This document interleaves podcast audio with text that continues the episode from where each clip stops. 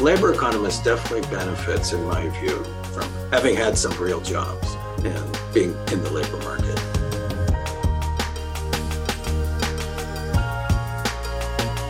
Getting top grades at school isn't the only path to greatness in academia. For our guest today, working as a busboy aged 13 and in a psychiatric hospital when he was 17, were important steps on his journey to becoming an economist. This is Nobel Prize Conversations, and you just heard Joshua Angrist, who was awarded the prize in economic sciences in 2021 for his methodological contributions to the analysis of causal relationships.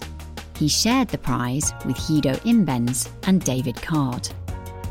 Joshua Angrist is the Ford Professor of Economics at the Massachusetts Institute of Technology.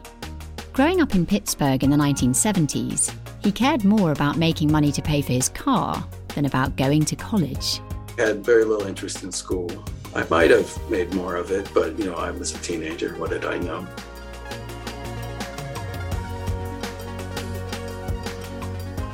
Your host is Adam Smith, Chief Scientific Officer at Nobel Prize Outreach, and this podcast was produced in cooperation with Fundación Ramón Areces. Taking a break from his scholarly pursuits on Thanksgiving Day, Joshua Angrist joined Adam for a conversation about his work and life. They began by discussing publishing and the contrast between the approaches taken in different disciplines. Adam, with a background in biomedical science, was intrigued by the way economists exchange ideas via working papers rather than always awaiting peer-reviewed publications. How do working papers get published? You just post them on servers? Well, they used to get mailed to you. Even when I was a graduate student, I remember the thrill when I was a second-year graduate student. I released my first working paper in my second or third year of graduate school. I was a graduate student at Princeton in the Industrial Relations Section, and that's a venerable place to train labor economists for decades. It has a working paper series. It still does. And you would take your manuscript and you'd get a cover, and it would say Industrial Relations Section working paper number such and such. And it would have a certain format, and it would get mailed out to hundreds of people, maybe even thousands. And I felt like that was my first publication. I was thrilled.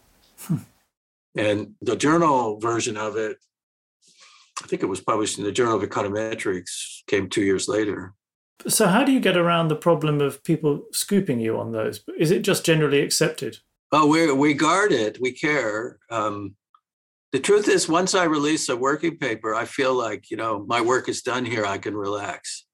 I'm not worried about being scooped in the pages of the Quarterly Journal of Economics. I'm worried about being scooped. Somebody's going to release a working paper that has my idea or my result. I guess it's a social convention that if I write a working paper and I show you that, exam schools have no treatment effect, which is one of my results, or KIPP schools boost learning. If I get that in a working paper, you have to acknowledge that I beat you. You have to acknowledge that I was first. It's so interesting because you must all adhere to a sort of standard so that you're not putting out crazy, unthought-through ideas. Some people put out crazy ideas. I mean, to some extent, you don't want to regulate that because one man's crazy idea is another man's insight. It's free disposal. You can decide that it's crap. It's true that it's not peer-reviewed. So, this became salient during the pandemic. And I think the public struggle and journalists struggle, There is a difference. From the point of view of influencing public policy, the economist journalist or somebody, who's a relatively well-informed reader of our stuff, they should put more weight on the peer-reviewed publication. But that's not the game I'm playing. I'm an academic scholar. I'm happy if The Economist writes up my work, but I don't really care very much. What I care is to get that result under my name and get credit for being the first one to show this or that, whether it's a theoretical result or an empirical result. That's where the competition is for me. I play a game against my peers, and to some extent it's inward looking. It's about our guild and my standing in the guild. I try to explain this to my students and my young colleagues that everybody likes to appear to be very nice, but you know, we're as competitive as athletes and performing artists. Absolutely. But it's interesting to compare the biomedical fields with economics. In economics, you've obviously got a very sophisticated system of sharing pre-published data, if that's what working papers are. They're just finding their way in biomedicine. In physics, they've had it for a long time. In physics, they've had some disciplines have it. I mean, you know, ultimately, it's the reputation of the scholar that is the collateral. I might present a paper in a seminar that I'm not too sure of and just sort of see how it goes and get some feedback. But I won't release an NBR working paper, or our lab has a series, until I'm pretty confident of it. You know, at that point, I feel like, I think this is the right thing, the right answer. This is what we found. I'll stand by it. And then, you know, my readers believe that. They think, okay, if this is one of Angrist's working papers, you know, it's probably worth taking seriously. And of course, I'm hardly the only scholar that people would say that about. And I think that's the equilibrium, and it is kind of an equilibrium. It could break down. I can see how it works. And I remember when we were at an early stage of preprints in biomedicine, we'd turn to the physicists and say, how come you trust each other so much? You know, how come there isn't more crazy data hitting the preprint servers? It does require people to be very regulated in the way they put material out. No, I think it's not that so much. There is some, no, what it is that the readership is sophisticated and discounts, you know, the crap. Not always, but, you know, scholars have reputations. That's ultimately what we have. But do you ever sit down with your colleagues from, for instance, the natural science departments and talk about things like how publication varies across your disciplines? No, I don't know that they would care what I have to say. I wouldn't care much what they had to say about my world. I'll tell you where that interaction happens. Academic disciplines are very balkanized. My interaction with people from other fields is through university level committees.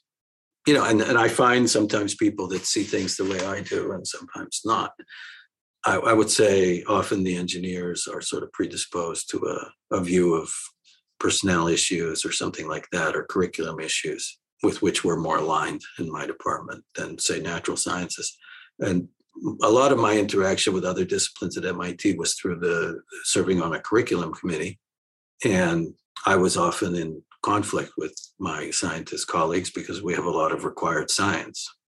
And I think that's bad for our students. And I know it's bad for our department. Why? Why is it bad? I mean, first we have to understand that in America, it's really the undergraduate programs that sort of drive the engine. That's what makes a school prestigious or not. To some extent, resources follow undergraduate enrollment. So when they're giving away buildings and that sort of thing, or slots, you know, that's driven much more by undergraduate enrollment than graduate enrollment. It's also the undergraduates who go away and become, you know, who found Dropbox and then give generous gifts. You know, we have this sort of system of giving back, and that doesn't come from the graduate students. Graduate students cost us a fortune while they're here, and they don't give us a dime when they leave. So I have to admit, I don't quite understand the business model behind our graduate program. But the undergraduate program I would like to improve, because I think, first of all, we don't do our students a service if we give them a lousy product. But also, it's good for our department, because many of those people are people we would like to see us as somebody who helped them get their start in life, and now they're very successful. And so MIT has the most draconian science requirements, I think, of any undergraduate institution, besides maybe Caltech.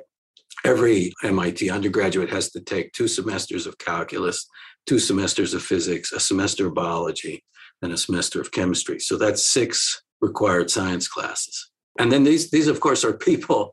You don't get into MIT if you didn't do well. You know, we have AP courses, advanced placement in high school. So you took AP physics, you took AP calc. You know, you took AP Bio, but then we make you take that. You can get out of some of them, but not all of them, and it is hard to get out of them. So everybody then fills up their freshman year with those courses.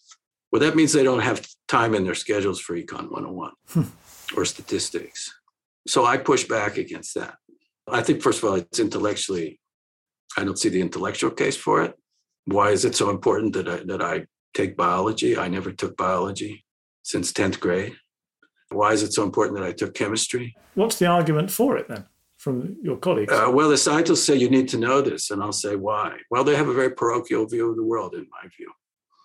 You know, guys, a chemist, he thinks you need to know chemistry.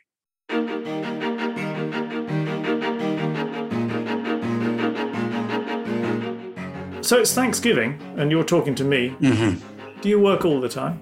Yes, I never stop thinking about my work. So I have family, you know, my parents are coming. Thank the Lord, my parents are in good health. They can fly, and they're coming for Thanksgiving dinner. But we'll actually have the Thanksgiving dinner tomorrow, because it just works better for everybody's schedules. But I'll work today and tomorrow. Today and tomorrow are good days to talk to your European friends because they don't have Thanksgiving. So I often time things like that. So Christmas or whatever is a good day to do some things for some people. You sound like my dad. He was always very miserable on Christmas Day because nobody would talk to him. He couldn't get on with any work. Well, it depends what you do. What did he do? He was a writer. And an explorer. So he could write. He could write on Christmas Day. Well, but he was also always planning expeditions, and he wanted people to be talking to him about going off to the Amazon or wherever he was going. Yeah. I see. No, it's true. I'm also see myself as a writer, and I'll certainly be writing on, you know, the holidays. I think the thing about him was, although he was a writer, which is a solitary occupation, and then an explorer, which is a communal occupation, he always needed pals around. He always wanted to be talking to people to stimulate his thinking. And is that the same for you? Do you like? Yeah, I like to have colleagues, and yeah, I'm not a solitary worker, though there aren't many people in the office today. There are a few. Yeah, I like to sort of not, you know, I like the transition from at home, you know, it's harder to think about work. And I have grandchildren now who I love to be with, but if they're around, I'm not going to be very productive. So I like to work at the office, and then I like to see people at the office. We have a lab. And I like to see my lab mates, both the academic peers like Parag Pathak and David Otter. And there's the staff that manage the lab, and there's the younger folks that are our research fellows. What does the lab look like? What form does it take? Physically? Yeah. It's a workspace. It's office space. So it's got a lot of computer workstations. It's got a secure data room that's sort of physically secure. It's a little anachronistic, but some of our data providers require a very high level of security because we're working with financial records and that sort of thing. And the managers have offices there. Mm-hmm. And it's nice. We're about to get a whole bunch more space. So we'll have our own conference rooms. Right now we share conference rooms with other people in that building, which is fine, but we'll have nicer space. All testament to the success of empirical research. Yeah. I mean, we're somewhat the future, I think, or the current, the present.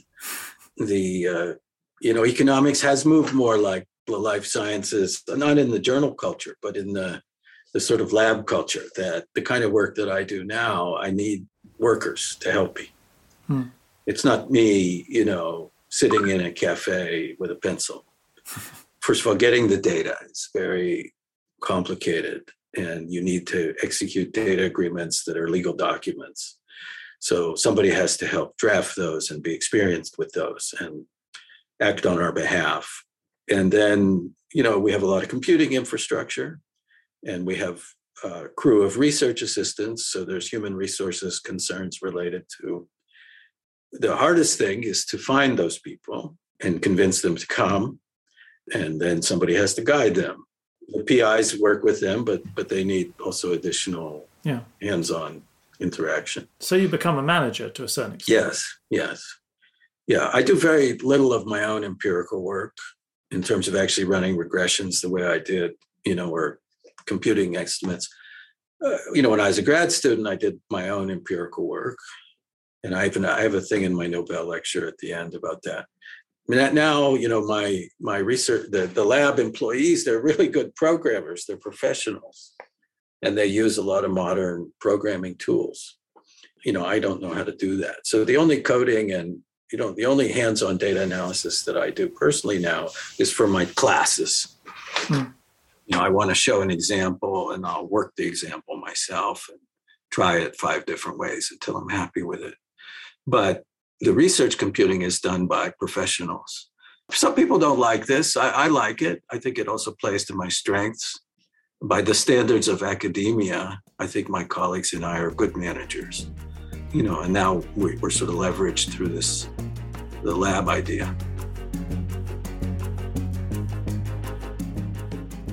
Joshua Angrist's award-winning work includes creating new methods to extract accurate information from so-called natural experiments.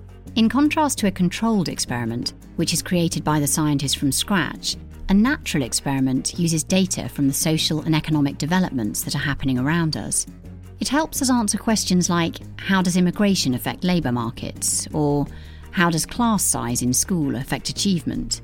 These methods have revolutionised empirical research in social sciences, according to the Economic Sciences Prize Committee, who named Joshua Angrist as one of the 2021 laureates on the morning of October 11th.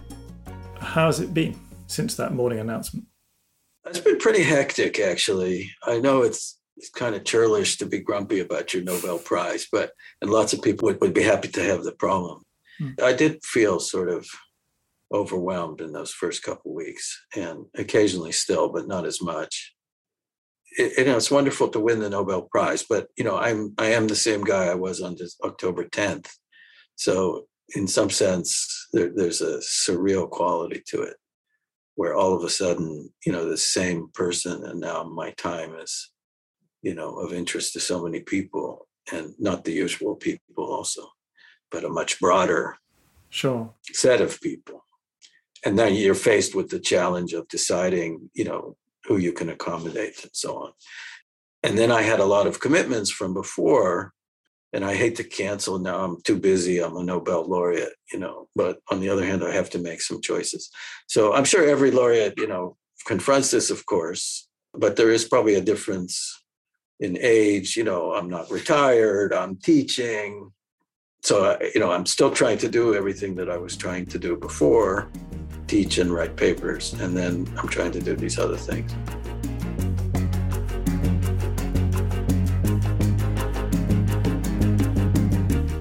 I wanted to talk about your start in all this, because it wasn't, I mean, listening to you talk about your work and how comfortable you are and how you work all the time, it sounds like you've been doing it forever, and it was, you sort of were born to do it, but you weren't quite born to do it, and it took some finding, and that's interesting. Mm-hmm. And also perhaps comforting for people who, mm-hmm. Especially raising children, are wondering how they're going to do at school, and then you weren't a classically sort of top-rated high school student. Definitely not. I'm more like a high school dropout. Yeah, so you left school early, but you did graduate. But how did you graduate? I got a diploma. Well, you know, when I was in school in the 70s, it was easier to get out of school with a diploma probably than it is today. I didn't like school. I wanted to work. I needed money. I wanted money. Also, I hadn't already worked. I started working when I was 13. What did you do then? I was a busboy, you know, in restaurants, and I had lots of jobs. My dad encouraged me to work. I don't think many parents do that. My dad had also worked from a young age. He said, I wanted money. He said, well, you should get a job. So I got a job working as a busboy when I was 13. It was illegal, of course. It was like child labor and everything. But a bunch of my friends worked in a restaurant. It was a private club. It probably had some mafia connection. A lot of local politicians ate there, and then one Christmas Eve it burned down. So we used to work Friday and Saturday nights, you know, from 5 p.m. to about 2 in the morning, and got paid $1 an hour plus tips, plus all the beer and cheesecake we could steal. And I liked that a lot. I liked having money, and I liked working to some extent. And then I did a bunch of other jobs. I was like a telephone solicitor. I drove a jitney one summer. Sorry, you drove a what? A jitney is an illegal cab. Oh, okay. Yeah, the cab company in Pittsburgh, where I grew up, the airport's far away. Okay. And so you'd like to, you know, you need a taxi.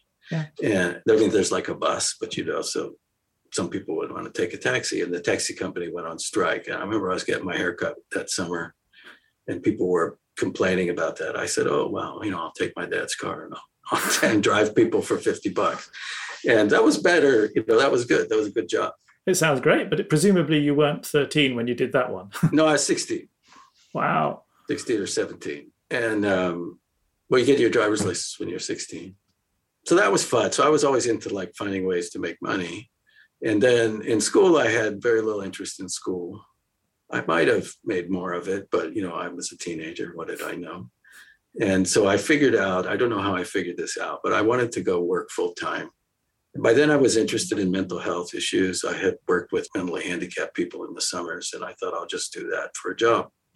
And I figured out that in Pennsylvania, the only graduation requirements at that time were health, kind of like sex education, gym, you know, physical education, and English. So I took 2 healths, 2 gyms, and 2 Englishes in my 11th grade, and I got a diploma. And I didn't take any sort of ever college prep classes by then. There was a handicap when I got to college because I didn't really know a lot of basic math. I was trying to take calculus, but I didn't know trig and sort of more advanced algebra, so I had to get tutored. But I worked for a while, then I went to college, and then I discovered economics in college. I just loved economics as a subject.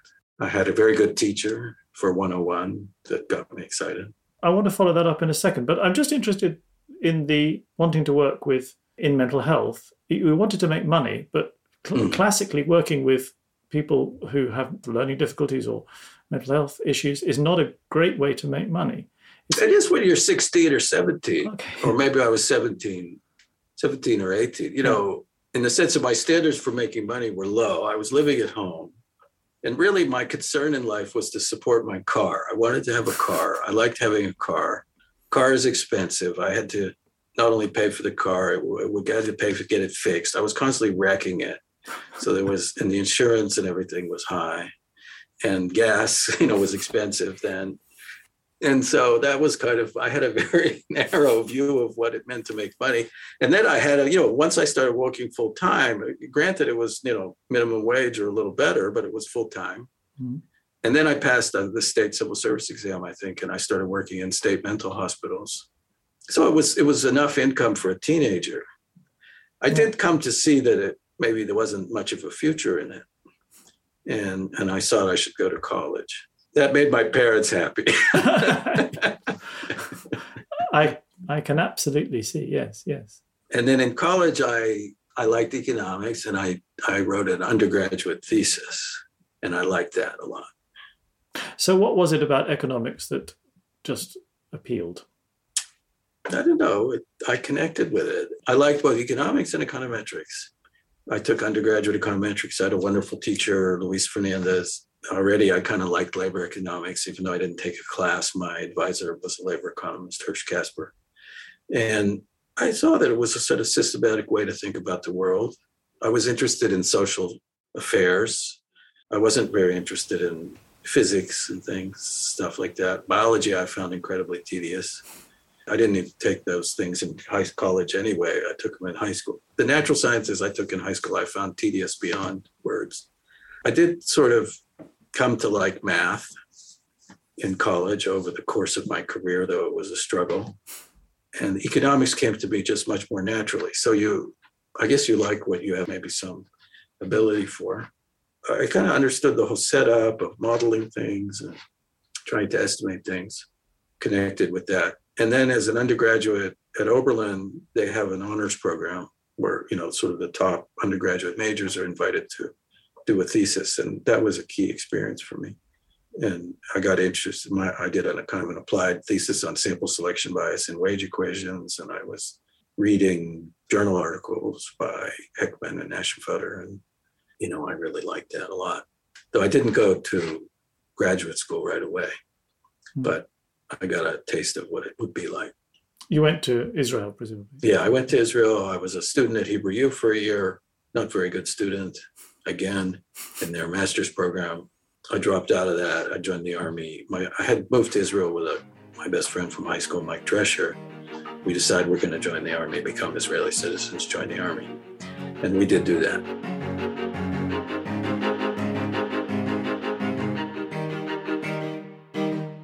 Working in state mental hospitals is an incredibly important thing to do. And had you stayed in that world, I guess you would have done important things there.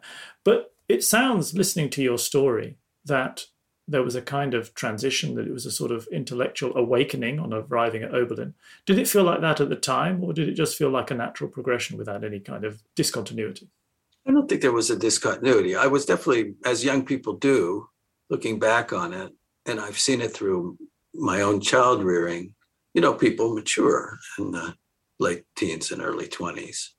And there's this view when you're a teenager that you're both immortal and you know everything. And, you know, it's hard to take guidance. It's hard to give such a person guidance. I know that as a parent. But then you sort of, you do mature, most people anyway.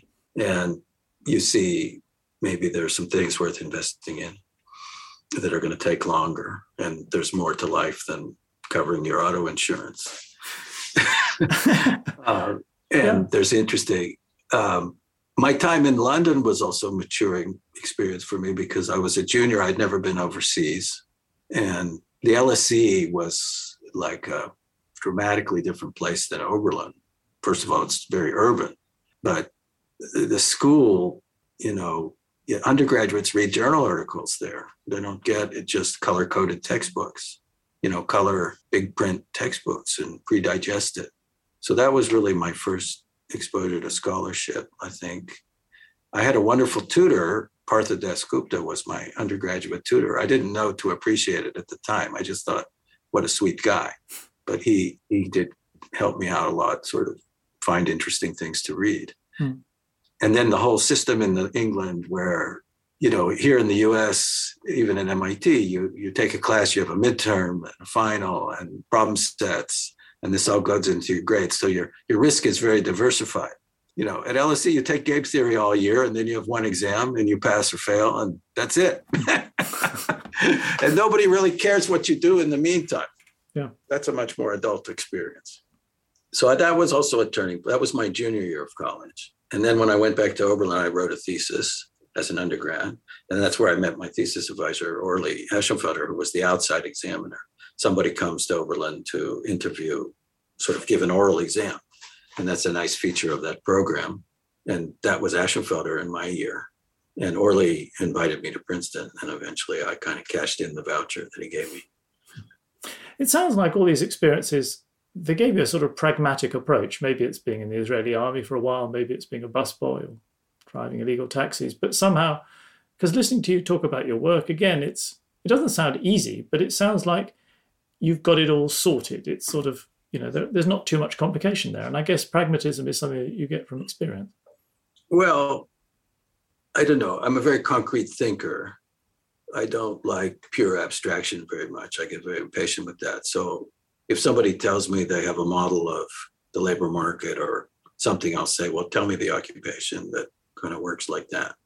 And then maybe I have a view because I've seen that occupation through somebody's eyes, my own, or somebody I know. Hmm. I think a labor economist definitely benefits, in my view. I haven't studied this, but it's my instinct from having had some real jobs and sort of being in the labor market. And, you know, I think, for example, I benefit now as I'm involved with hiring people, both for the lab and then we have a startup, Frog and Me, and we have to hire people. And I think that sort of forceful confrontation with real world labor markets helps my thinking about the labor market. That sounds like yet another causal relationship to study. Well, I hesitate to draw too many conclusions because, you know, it's a sample of one. So actually, I often tell my students not to learn too much from their own experience because they're unusual people and their lives are not necessarily similar, particularly in the economic sphere, to the economic life of a typical person. You know, my military experience, for example, is in contrast with my thesis. So I used the draft lottery to estimate the effects of serving in the Vietnam era armed forces. And the finding there, which is quite clear and striking, is that men who were conscripted suffered an earnings loss that persists into their middle age. Mm. And it's about what you would expect if you took somebody out of the labor market for 2 years, because earnings rise as you get older. But my own military experience wasn't bad. And, you know, I'm not sure it was a net loss for me. Yeah, that's a very interesting example of that. And okay, last question then.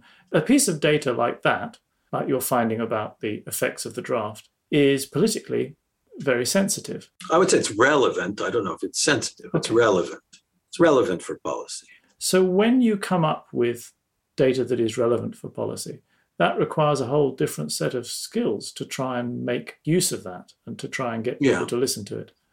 And is that also something that you very much enjoy?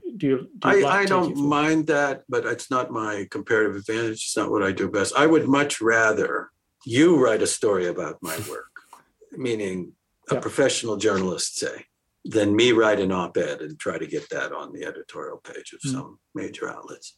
And very rarely will I do the op-ed. Actually, the draft is one case where I did do that. So my draft lottery paper did appear in the media. When I wrote that paper, the draft was more recent in people's memories. And the all-volunteer force started in 1975, roughly, and got off to kind of a bad start and only had sort of smoothed out by the 80s.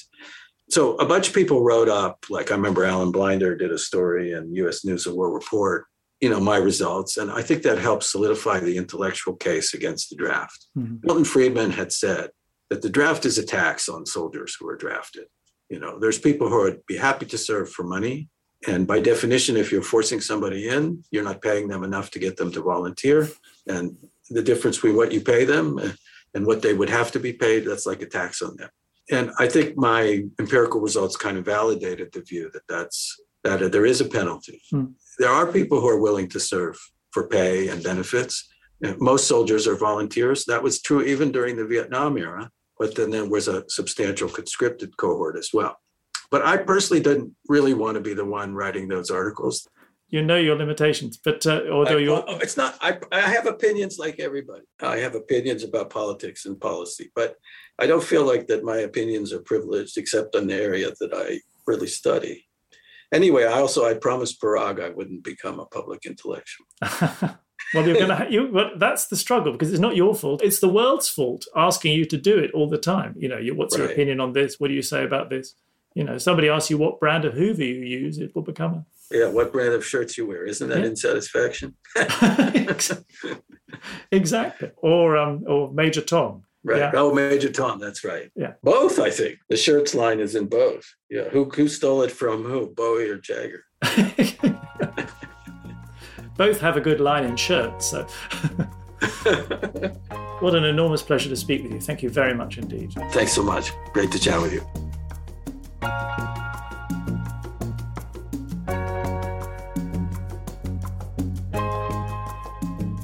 You just heard Nobel Prize Conversations.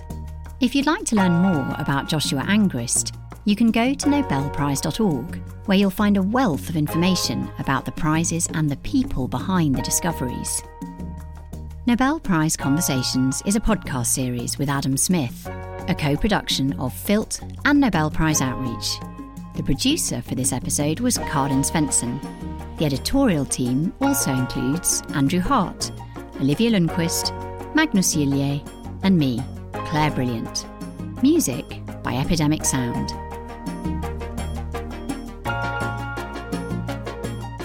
If you're looking for more listening, check out our earlier conversation with Paul Milgram, who also became an economic sciences laureate despite not impressing his teachers in school. You can find previous seasons and conversations on Acast or wherever you listen to podcasts. Thanks for listening.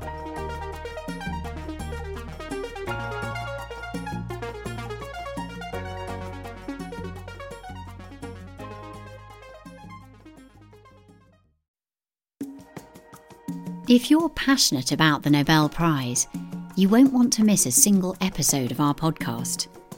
Be sure to subscribe.